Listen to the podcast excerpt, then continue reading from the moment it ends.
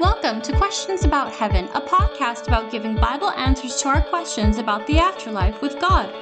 Each week, we seek to answer real life questions with biblical answers about the life beyond this world. Now, here's your host, Brad Zockoll.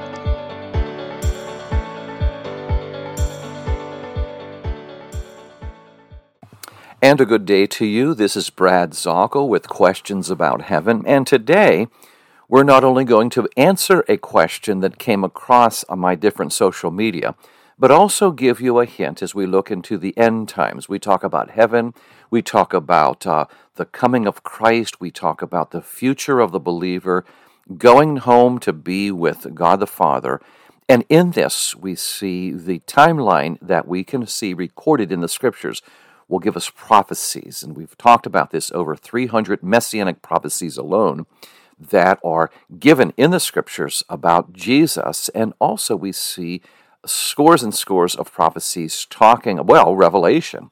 The book itself is a book of prophecy. We see scores of prophecies about what heaven will be like, about the future, about numerous things. And so there was a challenge by, I would say, three skeptics to state one, at least one prophecy that was fulfilled to the exact day. And I thought, well, let's just go ahead and let's do that. There are numerous prophecies we have talked about in the scriptures uh, that uh, have come true, even besides that.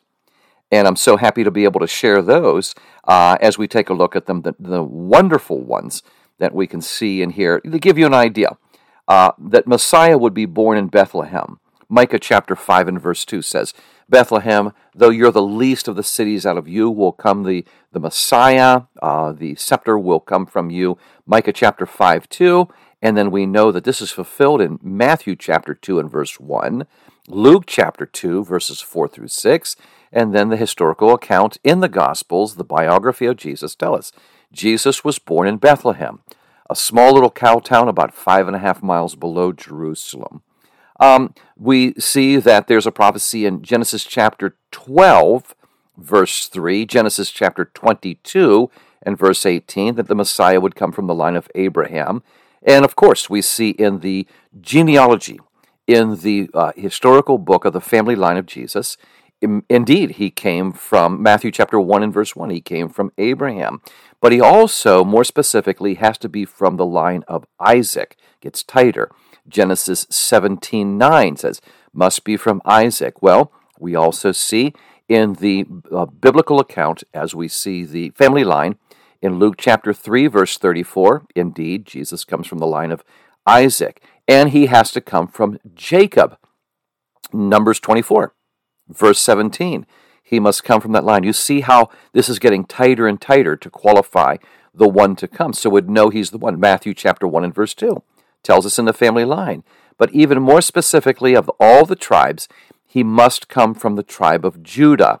Genesis chapter 49 and verse 10.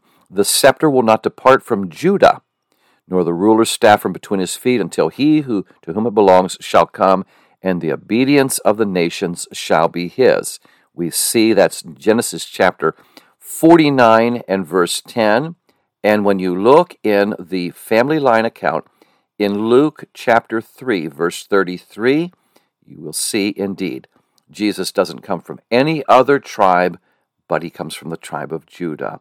And we see these, the number of them that come through here, which are so exciting to be able to see these proofs of the, uh, of the many, you know, Psalm 22, uh, the uh, messianic prophecy of that. Uh, verse 16 even before the idea, for centuries before the idea of a crucifixion would occur. It says, They will pierce my hands and my feet, which was abhorrent uh, to the, the Jewish people in, in reading and, and, the trans, and the scribes writing this, because you didn't desecrate a body. You know, the, the forms of capital punishment were hanging, stoning, and beheading.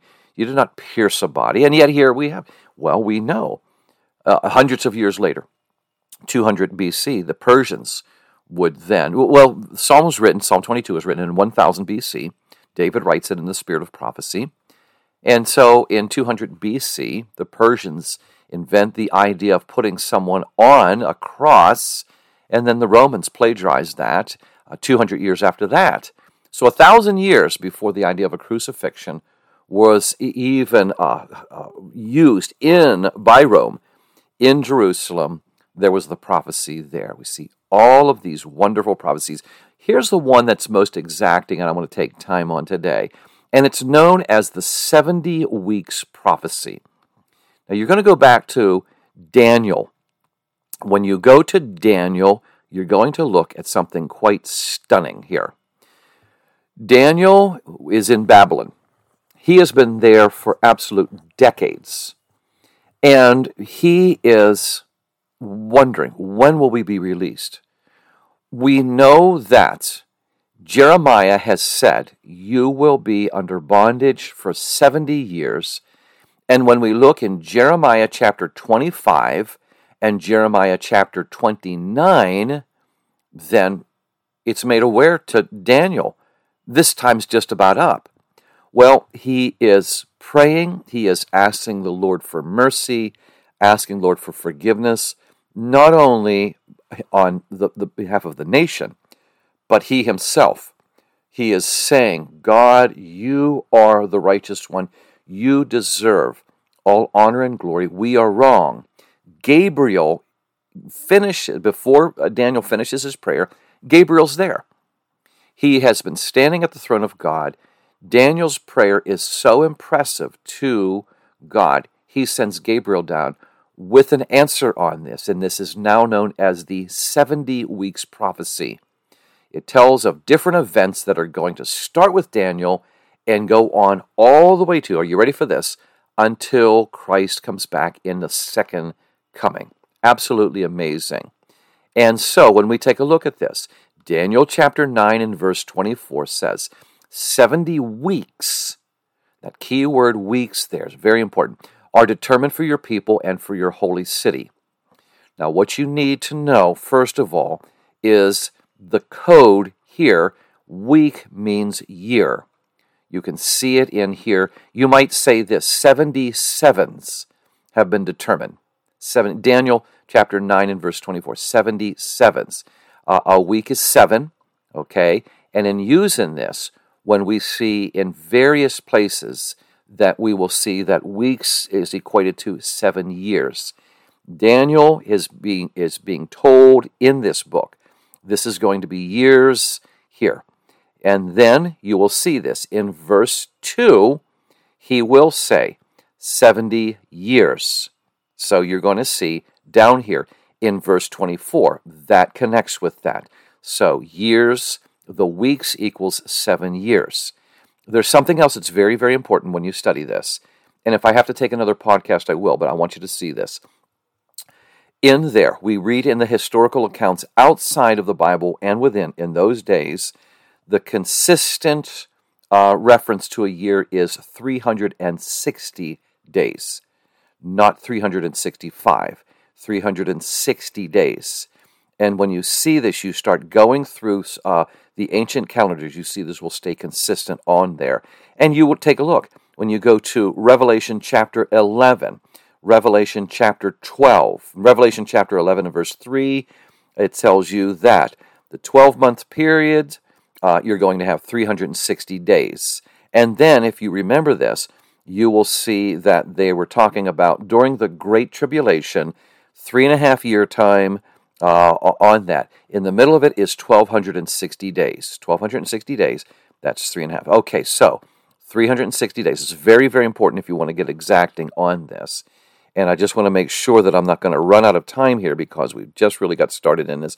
This may take two podcasts, but I do want you to see this. All right, now, the first seven weeks, the first seven sevens, is going to be rebuilding Jerusalem. Look in verse 25 of this prophecy that will take into the end times. Daniel chapter 9. One of the final classes I took in seminary was a, a, a, a uh, class called Daniel and Revelation, talking about the amazing way Daniel and Revelation are tied together. Well, here we see it. Daniel 9:25 from the mouth of Gabriel receiving this from God. From the going forth of the command to restore and build Jerusalem until Messiah the Prince, there shall be seven weeks and 62 weeks. Okay, seven weeks and 62 weeks, the street shall be built again and the wall, even in troublesome times. All right? So there's going to be a decree to rebuild the city of Jerusalem. It's been trashed. And we see this. Now, we find the requirement, the, uh, the, the fulfillment of this requirement comes from Artaxerxes. You spell this A R T A X E R X E S. Artaxerxes. You have seen this, and even outside the scripture, we see this. 445 BC, March 14th, 445 BC. You'll find this in Nehemiah chapter 2 and verse 1. There, uh, when they came, they are rebuilding the homeland, and there's going to be a lot of persecution during this time. And whenever they do this, they do finish. Now, you're going to see the start of this is in Nehemiah chapter 2 and verse 1. The ending is in the book of Ezra. Ezra is going to give you the details on this in 396 BC. That's done. Okay? So the first part of this prophecy has been done in there. Now, watch this. Then it says the next 62 weeks, it gets very exacting. Now you're looking for the anointed one, the Messiah. After Jerusalem was rebuilt, then it says, then the Messiah is going to play a part in this. There is going to be the triumphal entry. You're going to see this. Zechariah 9 9 had prophesied this. He comes in on the back of a donkey. Do you remember this? They're going to call out. There's going to be great praise. And it's fulfilled in Luke chapter 19, verse 38. Luke 19, 38 fulfills the prophecy of Zechariah 9 9. So, now, March 14th, 445 BC, if we follow the 62 years that we're seeing, the 62 sevens that we're seeing, the 62 year, seven year periods, okay, multiplying that, then we can see that Christ is going to come into Jerusalem on April 6th of 32 AD. When he does, then after the 62 weeks, it says in the next verse in Daniel, the Messiah will be cut off. Daniel chapter 9 and verse 26. So, whenever he comes in uh, to Jerusalem, the Jews are praising him, calling him Hosanna. For the week's over, they're going to call for him to be put on the tree. All right? This is what we see. Isaiah chapter 53 tells you this. He'll be rejected. Uh, you see this, and of course, this happens in Luke chapter 23. Then he's going to be what it says here in verse 26 of Daniel 9 he'll be cut off. He will be then uh, forsaken. He will be persecuted. All right? Now, when we see this, we see that uh, during this time, there is going to be the rejection of him. This is going to start to explain a gap here. All right? This is known as the uh, time that's unreckoned, unreckoned time. And this is where we are now, all right? Uh, during this time, we see this. This is the final week, which then comes up in Daniel chapter 9 and verse 27. Then the prince who's coming, the Messiah, shall confirm a covenant with many for one week. In the middle of the week, he'll bring an end to sacrifice and offering, and on that on that wing of abomination shall be one who makes desolate even until the consummation which is determined poured out on the desolate. What it's saying here, then, there's going to be a time when the Antichrist, when the beast will come. What will happen is the nation of Israel will agree to a covenant with a world leader, and he's going to give them the temporary peace. This is not Christ, uh, this is a false Messiah during there.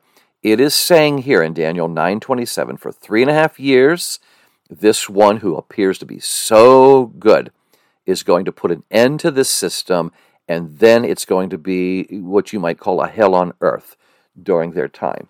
You're going to see him. He is introduced. He's known. Revelation chapter 3, the beast. Uh, 1 John 2.18 calls him the Antichrist. And this would be what you know as the thlipsis in the Greek, the great tribulation. And great is not meaning as in superior or wonderful, it's talking about a horrible time uh, there. So when you see this, the, uh, the amazing truth in which I see I've run out of time, the amazing truth is going back. During this time, the prophecy, the 69 weeks so far that take you, were to the day telling of when Jesus came through. In April 6th of 32 AD, the prophecy of the 62 collections of seven years apiece come down to the exact day of Christ's triumphal entry into Jerusalem. Prophecies fulfilled. Many of them, this gives you an idea. We'll talk some more in our next podcast, but take this in, look at your notes, and just realize God is a God of the calendar, God is a God of promises, He cannot lie.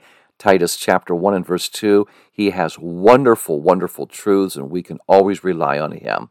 Thank you so much, my friends. God bless you, and Lord willing, we'll talk soon. Thanks for joining us this week on Questions About Heaven with Brad Zockoll of the Xulon International Bible Institute. Be sure to visit our website, xulon.org, to learn more about our Bible ministry. That's X U L O N dot org. While you're at it, if you found value in this show, we'd appreciate a rating on iTunes. Or if you simply tell a friend about the show, that would help us out too. And keep an eye out for our upcoming ebook, Questions About Heaven. Thanks, God bless you, and have a great day.